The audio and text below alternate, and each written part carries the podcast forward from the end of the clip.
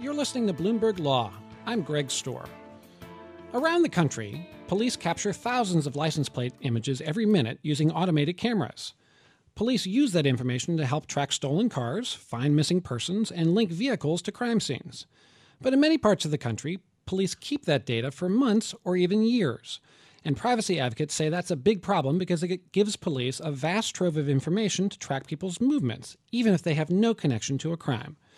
A case now in the hands of the Virginia Supreme Court is testing the limits of police power to store license plate data. A Fairfax County resident, represented by the American Civil Liberties Union, says police there are violating a state law by keeping the data for a year and sharing the information with other local law enforcement agencies. A judge threw out the suit, and last week the ACLU asked the Virginia Supreme Court to hear its appeal. With us to talk about the case and the broader issue of license plate readers are Catherine Crump, a professor at the University of California's Berkeley Law and a former ACLU staff attorney, and Jonathan Adler, a professor at Case Western University School of Law.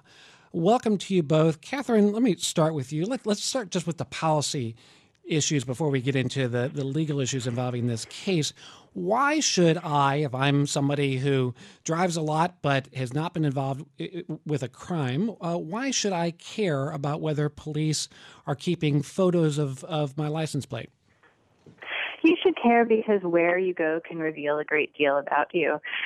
We're not talking about the police, incidentally seeing your license plate as you drive by. No one thinks that's a problem. And no one's even objecting to the police using license plate readers to automatically look at license plates and check to see if the person who's driving the car may have been wanted for a crime.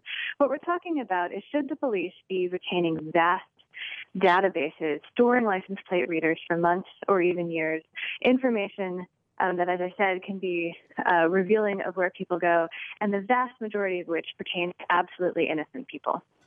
Jonathan, let me ask you to give the opposite side. From a policy standpoint, what's the argument in favor of giving law enforcement officials a broad ability to hang on to this sort of data?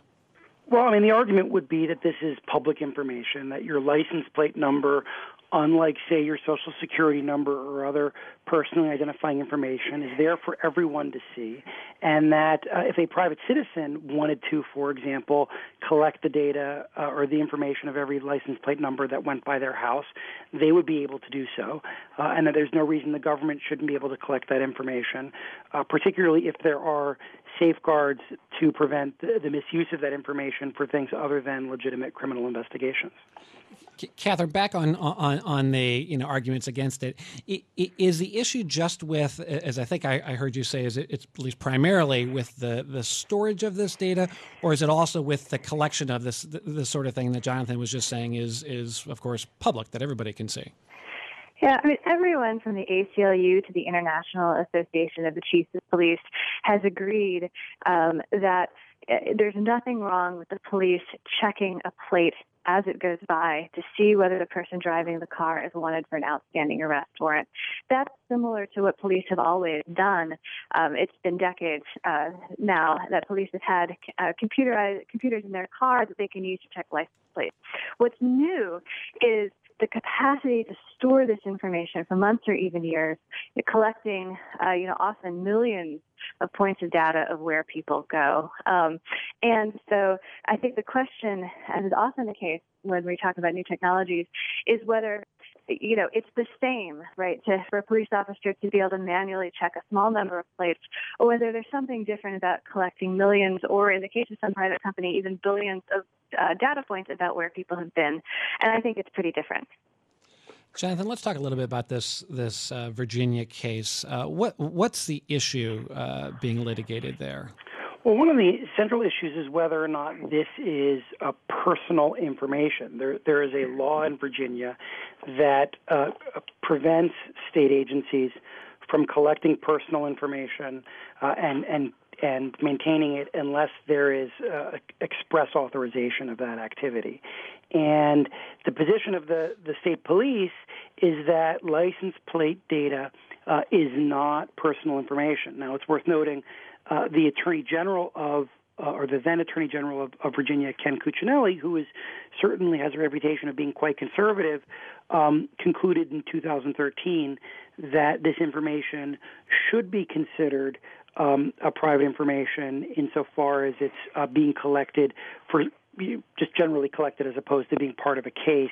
But not all police departments in the state of Virginia have agreed with that assessment, and not all of them have followed it.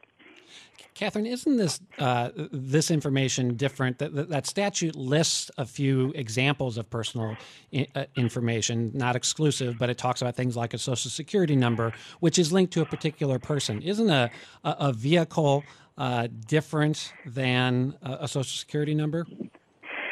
A vehicle is different from a social security number, but another piece of data listed there is a driver's license number. And I think a vehicle license plate number is quite similar. Think about why the police officers want to collect this information. If it didn't allow them to identify people, they wouldn't care, right? The DMV could give everyone the same license plate, AAAAA, right? If the point is that you can use a license plate, you can look up who that car is registered to be sure. It's possible that someone else is driving the car, but most of us, it's the United States. Most of us have a car per person, unless you live in New York City or San Francisco.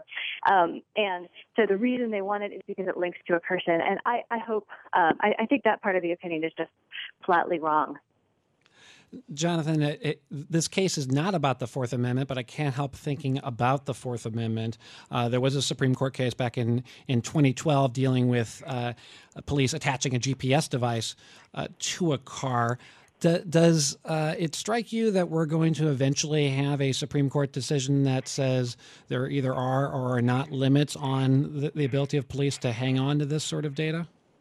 Oh, we might. I mean, the GPS case is really quite interesting because while the court was unanimous in holding that the use of GPS to monitor a vehicle in that case was a search, a key part of the majority's analysis was that the police had attached the GPS device physically to the car they were monitoring. And so the majority opinion, or the opinion that attracted the majority of the court, really focused on that as a trespass of the car owner's property.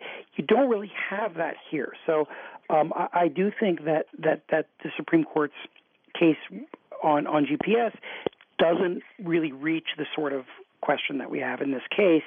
And, depending on what happens in state legislatures, it is the sort of thing that could eventually lead to a Supreme Court case. I would note that at present, this question is primarily being dealt with at the state level through statutes. I think it's about a dozen states, have statutes that limit either the collection or use of this sort of data. And it's certainly likely, I think it's likely that we will see more statutes defining precisely how this data can be collected and used in the future. Catherine, what are the implications of this Virginia case for the rest of the country? Is this just a case about particular language in a particular state statute, or is this somehow emblematic of the broader legal debate? I think it's a little unclear what the broader significance will be. It's true that the case is about a specific Virginia statute, but other states use similar language, what is identifying information. And so although a Virginia Supreme Court case isn't going to bind, for example, a court in, Oklahoma or California, courts will look at the language there, and if they find an argument persuasive, they'll borrow it. Now, on this issue of Jones, I agree that case doesn't directly apply, and Jonathan's analysis of the case. And I think, because in that case, there was this quixotic fact that the government had to physically attach the GPS device to the vehicle in order to track it, and Justice Scalia wrote an opinion based on that trespass. But there's so many ways to track people today. You can track them through their cell phones. You can track them using license plate readers. That I think the key question is, as Jonathan indicated, is, what principles will apply when someone can be tracked in great detail, but without the type of trespass that Justice Scalia relied on in his opinion. We're going to have to leave it there, Catherine. Thank you so much. Catherine Crump of Berkeley Law, Jonathan Adler of Case Western Law School. Coming up, we talk about libel law and climate change all together in one case. This is Bloomberg.